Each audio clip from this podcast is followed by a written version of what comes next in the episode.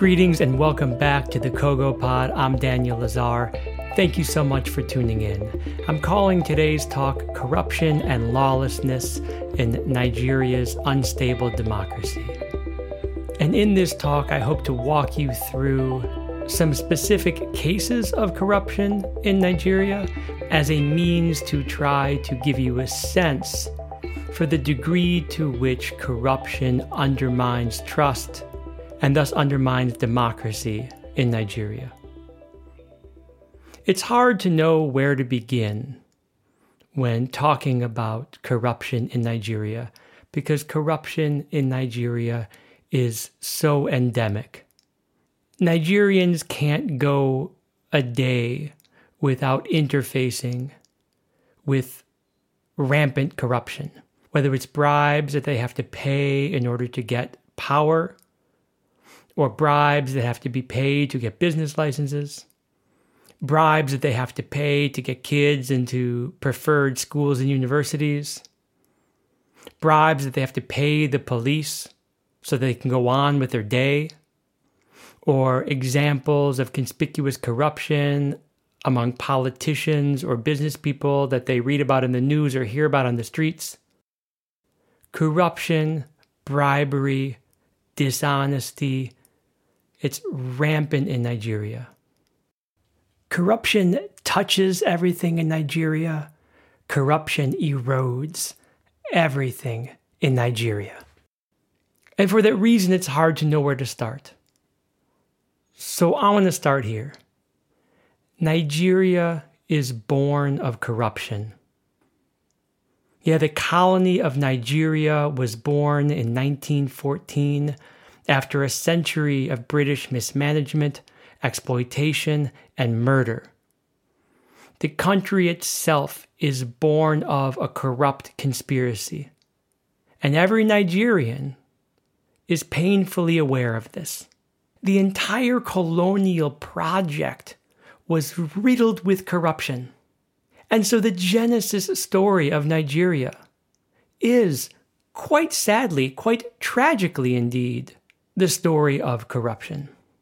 But despite this corruption, perhaps because of it, modern Nigeria was born in 1960. Yeah. And since 1960, Nigeria has careened from crisis to crisis. And among those crises are ethno religious schisms, which serve to, among other things, undermine trust Nigerians of different tribes, different sects, different regions, they don't trust each other based on ethno religious divisions, some of which were created by the British, some of which were exacerbated by the British, some of which have existed for time immemorial. But to understand corruption in Nigeria,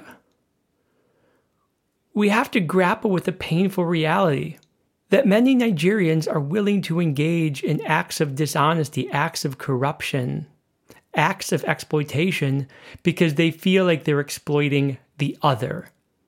It's an Igbo who is exploiting an Igbo, or a Yoruba who's exploiting a Hausa, right? Lacking a common national vocabulary, at least on some level, corruption is in some way augmented by the ethno religious divisions that undermine unity in the country. And so you have a political culture built on mutual suspicion and othering. And these mutual suspicions beget a culture of fear and antagonism. And that mutual antagonism begets opportunism the opportunity to get rich, the opportunity to engage in a corrupt action which results in the exploitation of the other and which ultimately manifests in the betterment of the person who committed the corrupt act. And this opportunism on some level is understandable because of the culture of endemic poverty in Nigeria. So before you, my dear listener, get up on your high horse as you're listening to this talk and say to yourself that you, you would not engage in these acts of corruption. You wouldn't do things like this. It's not like you.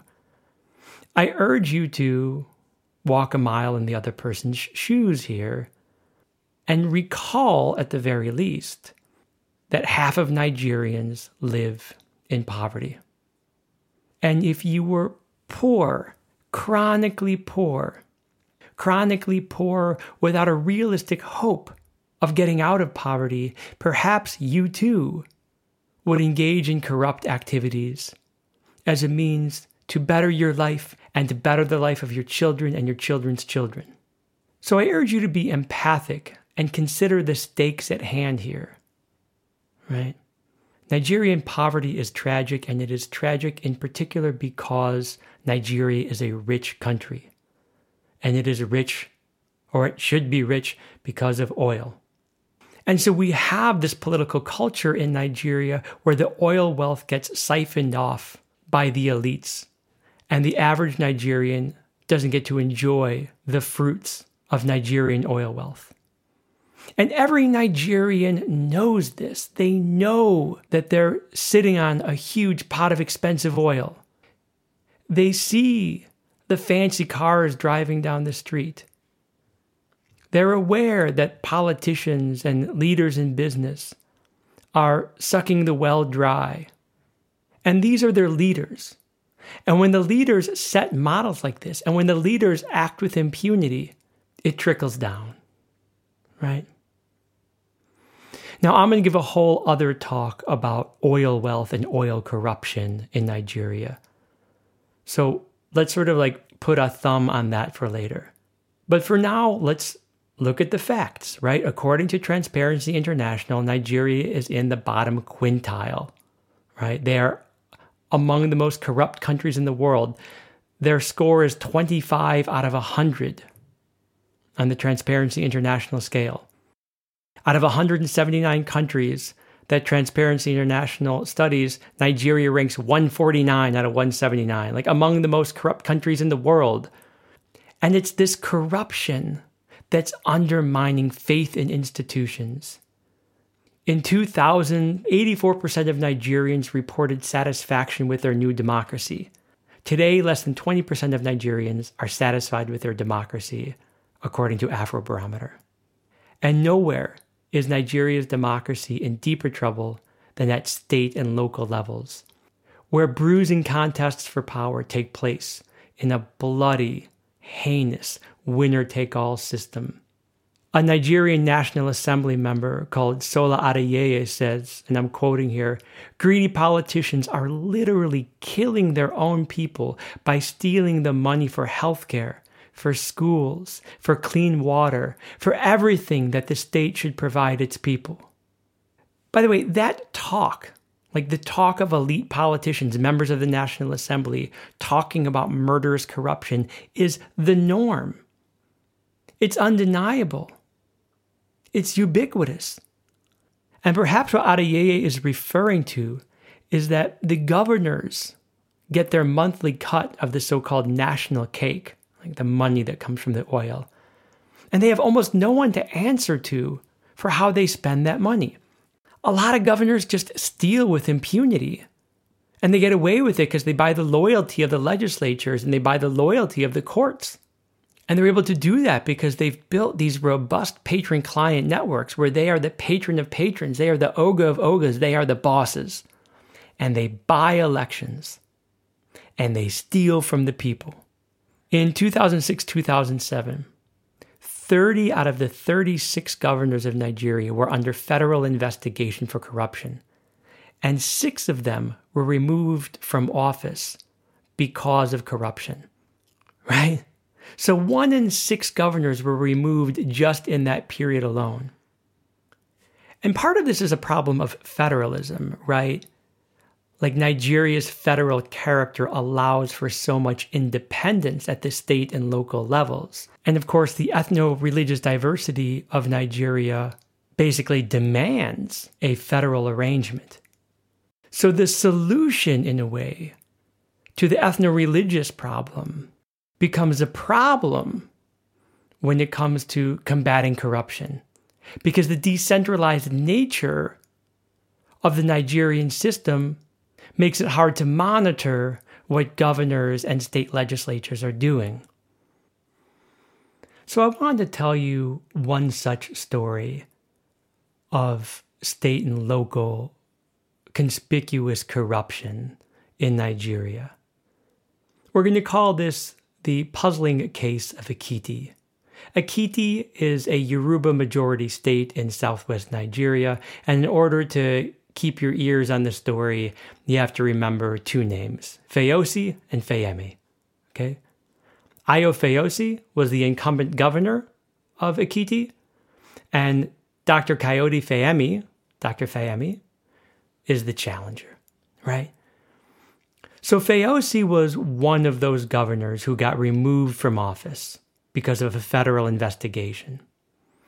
He was accused of diverting $100,000 to a U.S. account, and he was not formally, but suspected of ordering dozens of murders. Because Fayosi ran a Ekiti state like some kind of mobster, when the 2000 elections were up, he was challenged by an outsider called Dr. Kayode Fayemi. Fayemi got his doctorate in war studies from King College London. He was a director of the Center for Democracy and Development. He was a fellow at the Center for Peace and Conflict Studies, an OECD consultant, like a real stand up guy, internationally recognized as a thinker and a public servant, and a public intellectual, really. And he didn't like what was happening in Ekiti, so he ran to oppose Ayo Fayosi. And for taking that stand, for doing his part to remove from office a corrupt gangster. He came home one day and there was a note on his fridge which said, and I quote, Since you continue to oppose Governor Fayosi, we shall kill you. And the note was signed the Fayosi M Squad. And Fayemi tries to brush off this threat, thinking maybe it was just like some like, you know, local or neighborhood hoodlums. But a couple weeks later, another candidate for governor, this guy was a World Bank consultant, he was bludgeoned to death in his bed in front of his wife. And Fayemi's response to that, and I quote, This is democracy at work in Nigeria. Murder and money, violence and fraud. Money is the language of Nigerian politics. And as much as you want to get away from that, you also have to be mindful of those short term things that you gotta do. And what Fayemi felt that he had to do was to get involved in politics. He continued to oppose Fayosi. He became the governor of Ekiti. But the most twisted thing about it is in 2014, Fayosi opposed him in an election and won. A guy who was so nationally renowned for being a corrupt fraudster. He won. And he mismanaged Ekiti State for his term. And in 2018, Fayemi retook the governorship from him. And to this day, Fayosi stands accused of massive money laundering. In fact, just this past December, his trial got pushed back yet again. This is a trial that he faces for laundering 4.4 billion naira. And the reason the trial got extended is because one of the key witnesses went missing. So, this is the type of corruption that undermines public trust in Nigeria. It undermines democracy. And while there are plenty of talented and indeed brilliant people involved in Nigerian politics, we have to accept that a lot of talented people stay as far away from politics as they can because they see Nigerian politics as nothing more than gangsterism, to which there's much truth. When the leaders conspicuously misuse their power, it makes it really hard to recruit the best and brightest into politics. And that's a lesson that transcends Nigerian politics. And these transgressions of morality undermine stability in Nigeria despite robust institutions designed to reduce corruption, one of which is the Economic and Financial Crimes Commission, or the EFCC, The EFCC was established in 2003 to combat corruption, to combat fraud and money laundering and other economic crimes. Its mission, and I'm quoting from its website, is to rid Nigeria of economic and financial crimes and to effectively coordinate the domestic effort of the global fight against money laundering and terrorist financing. So, not only does the EFCC fight against political money laundering and the like, it also seeks to combat internet fraud and so called 419 scams. You probably know 419 scams.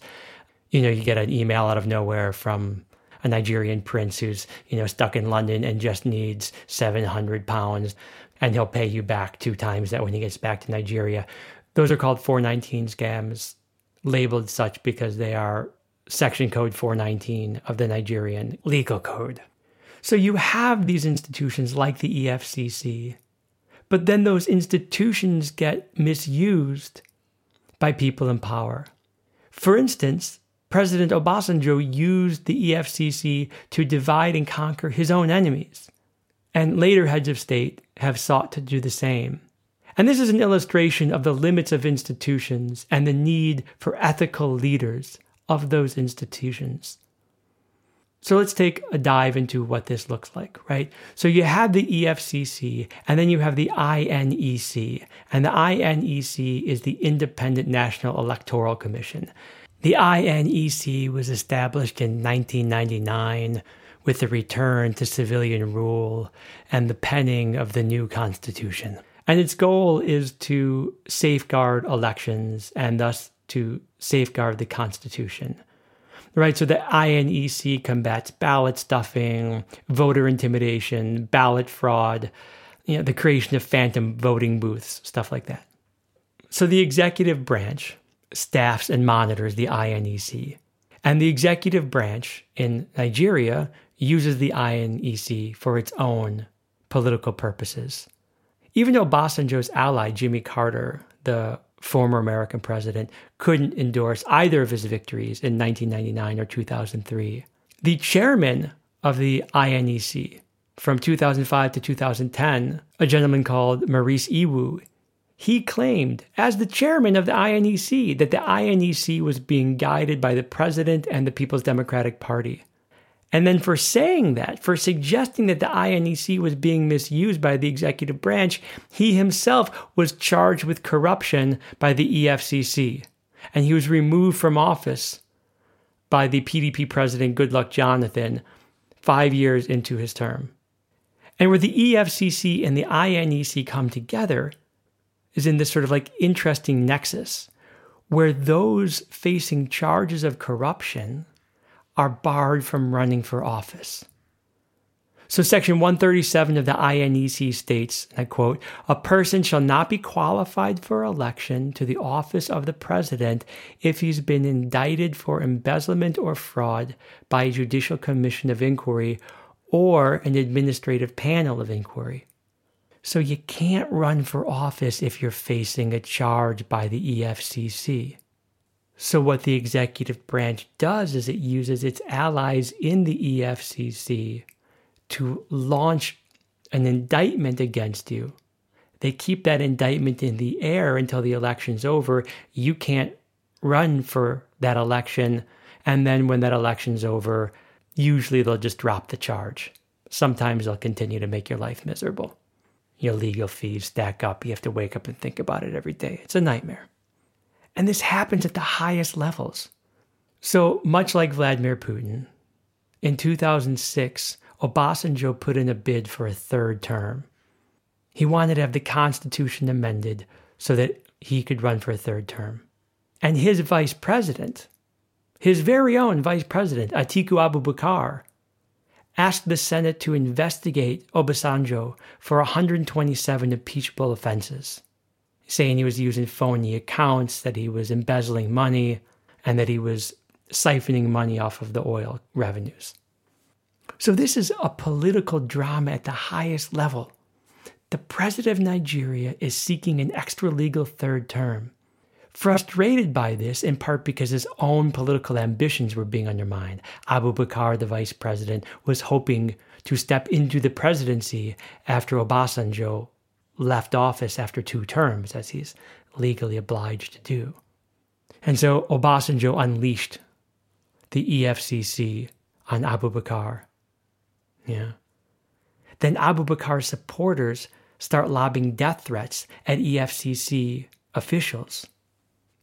The secretary of the Action Congress Party, Alhaji Lai Mohammed, said, and I quote, The onslaught by the federal government is not just against Atiku or the Action Congress, but against all Nigerians, as the ultimate goal of this PDP administration is either stalemated elections or no election at all.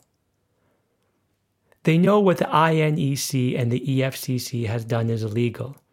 They know we will change the action in court, and that indeed we are willing to go all the way to the Supreme Court. But here's the end game for these enemies of democracy and purveyors of anarchy. When the court finally rules, then they'll plead that there's no time to print 40 million ballot papers. And Muhammad was right. Just days before the 2007 election, Abubakar was cleared by the Supreme Court and allowed to run, but his name wasn't on most of the ballots. Having gained only 7% of the vote, he came in third, losing to Yar'Adua. So here are two institutions born to combat corruption, right? The INEC and the EFCC. And they become tools for corrupt leaders to terrorize and punish their opponents. And another institution which was meant to protect Nigerian people against crime and corruption was the SARS unit, the Special Anti Robbery Squad, which was established in the early 90s to protect Nigerian people. But the problem in Nigeria is despite the national cake, police and military officers are underpaid, sometimes they're not paid at all. So, in order to just make a living, to support their families, the SARS squad has taken to setting up illegal roadblocks where drivers are forced to pay them bribes in order to move on. They perpetrate searches without warrants, and then they'll plant drugs or they'll plant a gun, and then they'll demand a bribe in exchange for that person's freedom. They arrest and detain people without warrants. You know, they'll just like see a Nigerian kid on the street who's using an iPhone, right? The prized iPhone. If you have an iPhone, you must have money. So they'll just walk up to that kid and they'll demand money with the assumption that if you have an iPhone, you can afford to pay a bribe. Yeah. If you drive a nice car in Nigeria, just expect that you're going to pay a bribe. And Nigeria is a driving culture, right? You got cheap oil. A lot of people have cars because you're paying next to nothing for oil, which is problematic in all sorts of ways. But the reason I bring it up is people in their cars, they're stuck in like a Lagos traffic jam. And the police are just walking between the cars demanding bribes. This is what the SARS squad does. And, you know, trigger warning, but it can't go without being said. The SARS squad is also accused of committing hundreds, if not thousands, of rapes. And for the last couple of years, since 2017, Nigerian activists, a lot of them, though not all of them young, Nigerian celebrities, they've taken to the streets in peaceful protest, protesting the SARS squad. And they've created all of these trending videos with the hashtag EndSARS. And it's garnered some international attention. You know, Amnesty International documented 82 cases of abuses and extrajudicial killings in just a three year period. The New York Times was reporting. And again, these are the police. They are there to protect and serve. And the Nigerian people need protection from them. And it became such an international affair. And it became so clearly shameful that in October of 2020, the Nigerian government announced that it was defunding SARS. And a lot of Nigerians are celebrating that. And let us hope that what replaces SARS is less corrupt. Let's hope that it actually protects the Nigerian people instead of terrorizing them.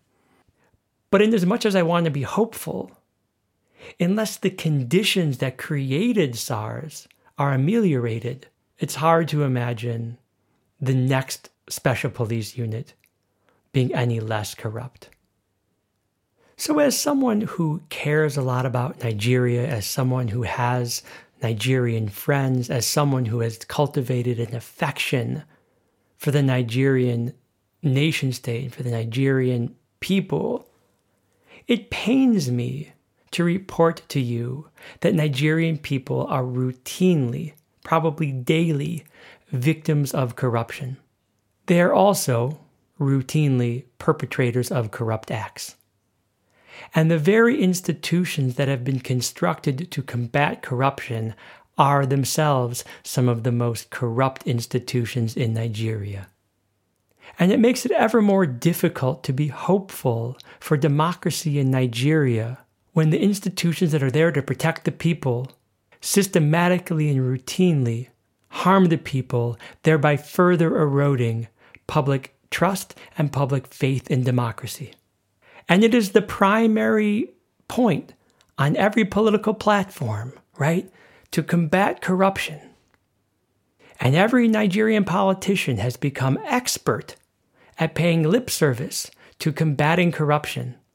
Yet corruption in Nigeria continues to get worse. Faith in democracy continues to deteriorate.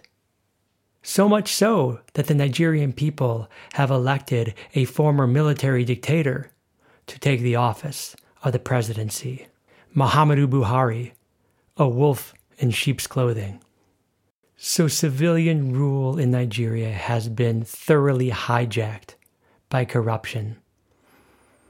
And I leave it to you to carefully consider how, given the endemic poverty, given the ethno religious cleavages, given the political culture and history of corruption, and given oil politics, how Nigeria can pivot from being one of the most corrupt countries in the world to being, let's say, less corrupt? What types of institutions and policies and civil society organizations can come together in a full throated effort to combat corruption? It's worth thinking about, and I hope you make some time to think about it. I also hope that as dark as it may have been, you found some interest in this talk, and I look forward to the opportunity to share ideas with you again. Until then, stay healthy, stay well.